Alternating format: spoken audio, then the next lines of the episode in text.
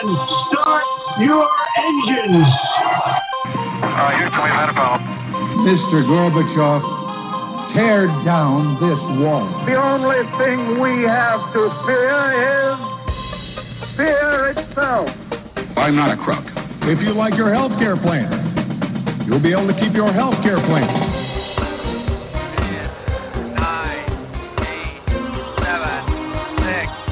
Five, four, three, two, one, fire. You're listening to Jim Paris Live, your source for the latest news on money, politics, prophecy, and preparedness.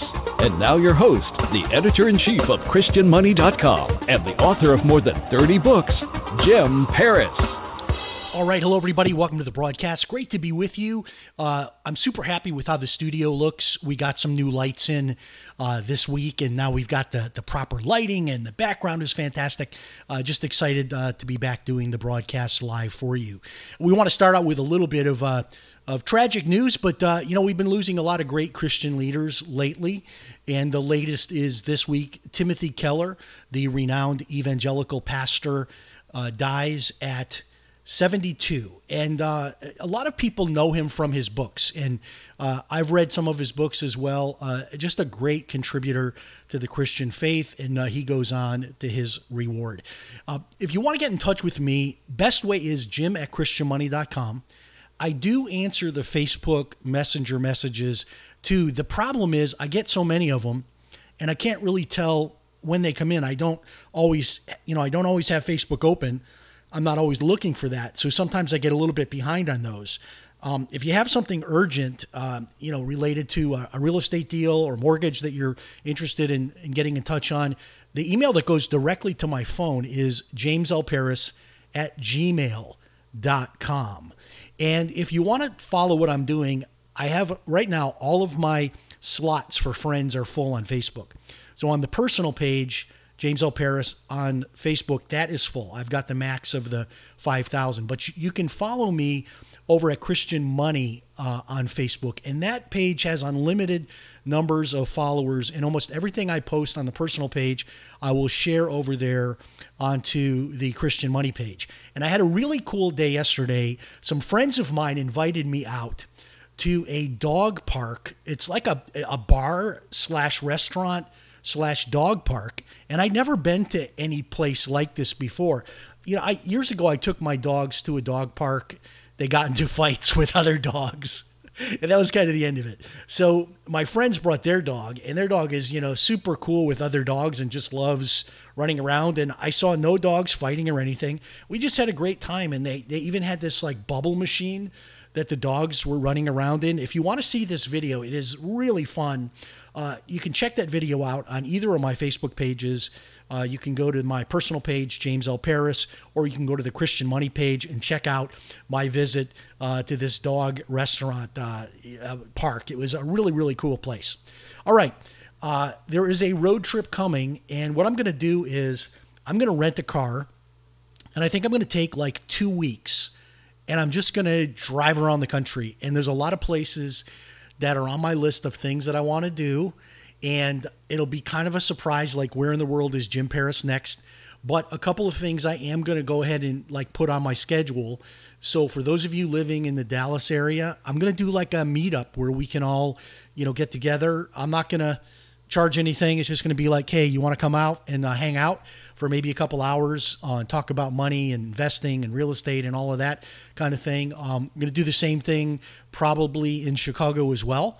Um, so that'll be another opportunity to get together. And then just along the way, I've got people I want to see and places I want to visit. And it's going to be a great driving kind of road trip, like Jim Paris goes on the road. And then a couple of times during that, Uh, this show will come uh, live from different locations, uh, from cheap hotel rooms, most likely, uh, knowing the cheapskate that I am. But it's going to be a lot of fun, uh, and it's going to take me like through Texas and Illinois and through the East Coast and just some different stops. And uh, some people that are good friends don't even know yet that I'm coming to visit you.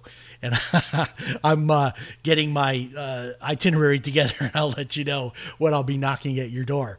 Uh, okay, so I told you about this um, artificial intelligence deal, how this is going to probably be replacing search engines. It kind of already is. But one of the things that we already know is that these A Is are not just fact-based. Um, who, who can agree on facts anymore? It used to be that we had facts, and now we don't have facts anymore. So we've got like a dispute over what the truth is. You know, that phrase, everybody has their own truth. That's kind of what uh, is happening with these artificial intelligence uh, systems, because what's happening now is we're we're seeing really the emergence of left-leaning liberal A I, and then we're seeing the emergence of the more right-leaning A I, just like we're seeing with like the news channels. You've got Fox News, C N N, you know, you've got both sides of it.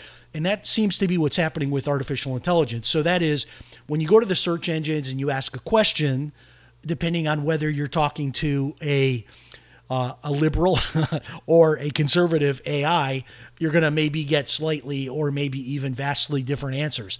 Um, so that is coming, and that's something uh, you know that's going to it's going to influence a lot of people. It's just it, it's amazing to me, this idea that people say like everybody has their own truth, and we can't even agree anymore on sort of just basic middle of the road facts. Um, but that is um, what's coming. The you know A I. Uh, left-leaning, A I right-leaning. So look for that. So the debt uh, limit crisis is looming, and it could come to a head this week. And we've got all kinds of, you know, dire predictions. If the Democrats and the Republicans don't get together and raise the debt limit, uh, kind of like all heck is going to break loose. And they're talking about what this could do to interest rates on mortgages, what it could do to the bond market. Um, and it's kind of a game of chicken. And so the latest is um, uh, there are some legal scholars saying that the fourteenth Amendment uh, has some provision in it that would allow the president on his own to go ahead and raise the debt limit. Now, this has never been done before, uh, but Biden is kind of floating that idea as a threat. Uh, and uh, it seems like it's going to come up kind of to the last minute, uh, game of chicken here. But what's startling is that our national debt is right about thirty-two trillion dollars, and it just seems like there's no end in sight. I remember when we hit uh, ten trillion dollars, and it was like the end of the world, and people were predicting, you know, the U S economy melting down. And what is happening as we get more and more debt, the only way the government can pay this is by monetizing the debt. That is creating, putting more currency uh, into circulation, and it's inflationary. You know, that's why when you go to the grocery store and you go to buy like a small package of ground beef, it's ten dollars, eleven dollars. That's why when you go to buy gas, it's three and a half, four dollars a gallon. Um, it, it is hurting people uh, directly, you know, especially the, the middle class. Uh, the lower middle class in, uh, in particular are getting hit by this because they don't get a lot of those great tax breaks that the lower class get. So this is like a middle class crisis. It doesn't really bother the rich too much, uh, but the middle class and slightly lower than middle class are the ones that are getting hammered by this inflation. Um, as we get to the end of the broadcast um, tonight, I'm going to go ahead and talk a little bit about Uh, inflation and cryptocurrency and why Ripple X R P looks great. We'll get to that in a, in a few minutes, but um, it, it is one of the biggest problems. I mean, obviously the U S is never going to really default on its debt because they'll just print more money, which is really what they're already doing. And the more money in circulation, the less each dollar becomes worth. Uh, and that is the hidden tax. That is the hidden tax. When you go to the gas station and your dollar only goes half as far as it did three or four years ago. And uh, this is just going to continue. Um, the inflation is, I think, here to stay, and I think is going to continue to get worse. Uh, I thought this story was great. I love this. Um, you know, when it comes to self-defense, I think most people agree that it's not a, a law that gives us the right to self-defense, but it is just simply Uh, you know, a, a God-given right, the right to defend yourself. But also, I believe in the right to defend others, too. I think that is just as strong as the right of self-defense. I think it's even a more selfless act, obviously, to defend another person um, that is at risk. Because so many times you hear the story of someone being raped and there's twenty people standing around watching it. And I got to think to myself, you know, what man for example, uh, you know, not to pick on tough women, because there are some tough women. Uh, one of my martial arts instructors, one of the toughest people that I know, and uh, she uh, would never stand around and watch uh, a woman being raped or assaulted. But you see this so many times, these stories where people will stand around uh, in a group, twenty, thirty, forty people, and watch someone being assaulted. And uh, this happened uh, a couple of days ago. Over uh, it happened in Chicago on the Blue Line, and the Chicago it's a Chicago subway passengers uh, passengers subdue violent, threatening, apparently deranged, half-naked man uh, with chokehold. But get this: as the security guards uh, stood by and did nothing. And the reason you're seeing this happening is even paid security guards not stepping in is because of liability. Uh, so many times you stop a bad guy and then you've got a residual problem. You've got a lawsuit, or you've got a claim that you used too much force or whatever, and people are afraid. That is one of the reasons uh, that people don't get involved in these kind of situations, is they're afraid of liability.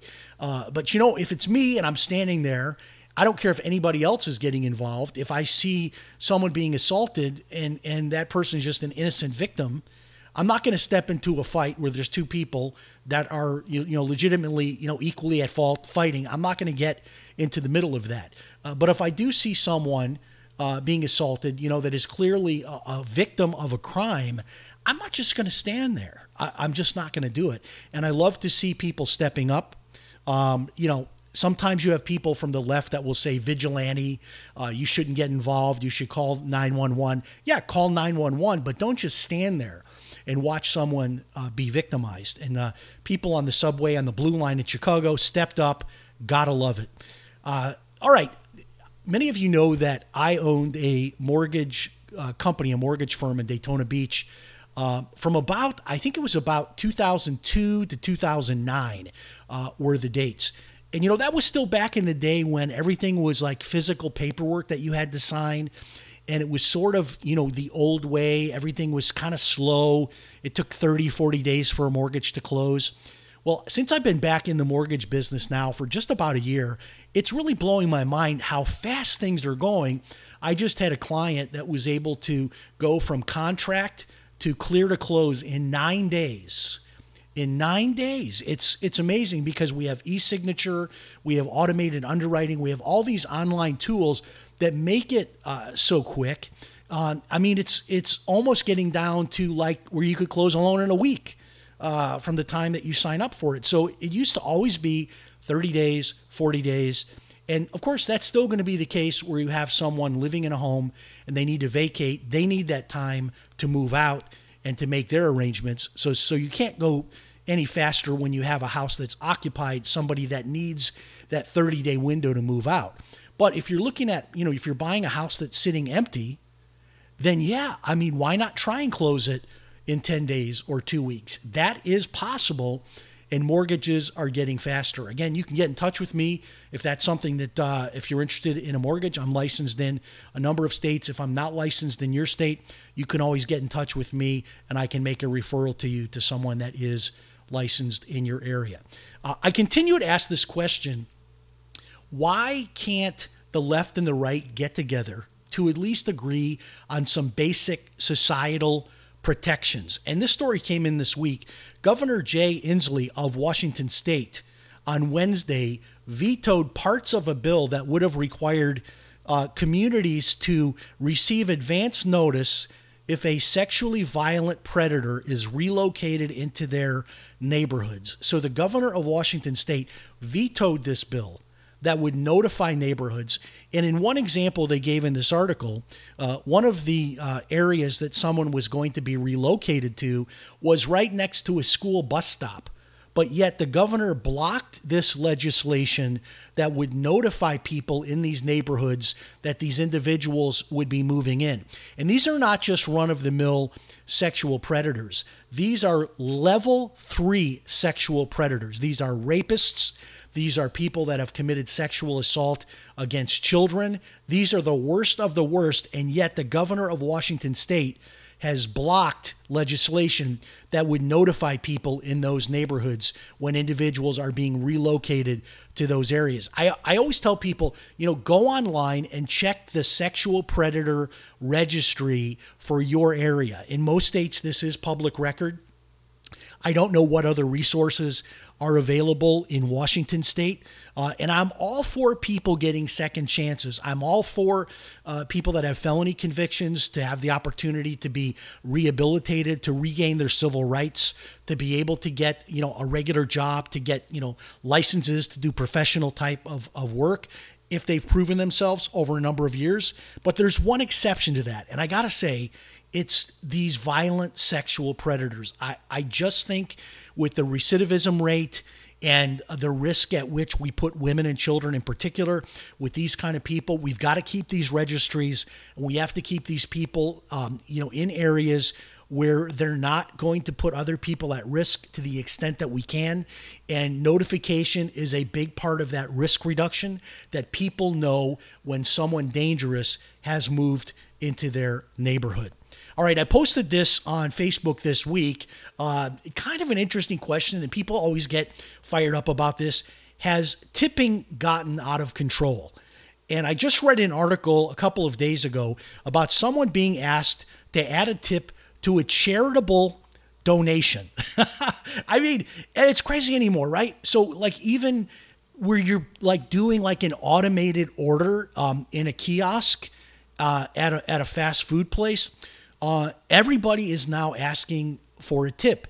And I kind of have like two sides to this, two sides to the argument, two thoughts on it. So on the one hand, I grew up working in restaurants in Chicago, and most of my money was tip money. It was, um, even as a busboy, um, getting tipped out by the waitresses and the, and the servers at the end of the night, that was more money than I got in my hourly. So I get it. You know, that tip income is super important to people. But now, because I mean, everywhere, like even fast food places are now asking you to tip. The question is, you know, how much of this is that business owners are not paying people enough so that the tipping um, is is something, it's almost like I'm paying for their employees because they're not paying their employees. And a lot of people think that it would just be better to raise the prices to whatever they need to be and then kind of get rid of this Uh, this tipping. uh, I mean, maybe you still keep it in like the full service type places, but not in the kind of fast food places, the self-service types of places.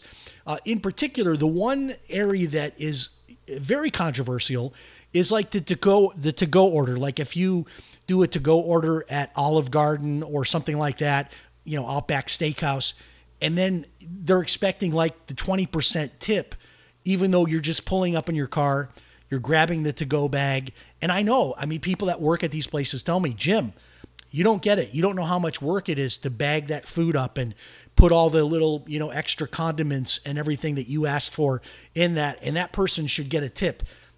I'm with you on that, but why isn't that person just getting paid more per hour so that if I'm not getting table service, you know, what am I tipping for? Am I tipping just for the food being bagged up and given to me? And if that's the case, why don't why aren't they asking for a tip at Walmart? Because they're like bagging my stuff up and ha- handing it to me. I get both sides of this, but it, it is uh, something that people have strong opinions on. And obviously people in the service industry uh, are, are huge advocates of tipping, and I get that. I know why that is. But a lot of people are starting to say it's gone too far. And I saw this article where they're basically saying, um, you know, they're asking for a tip on top of a charitable donation. Kind of nuts. Um, okay, Harrison Ford, the actor, is defending so-called de-aging in the new Indiana Jones movie.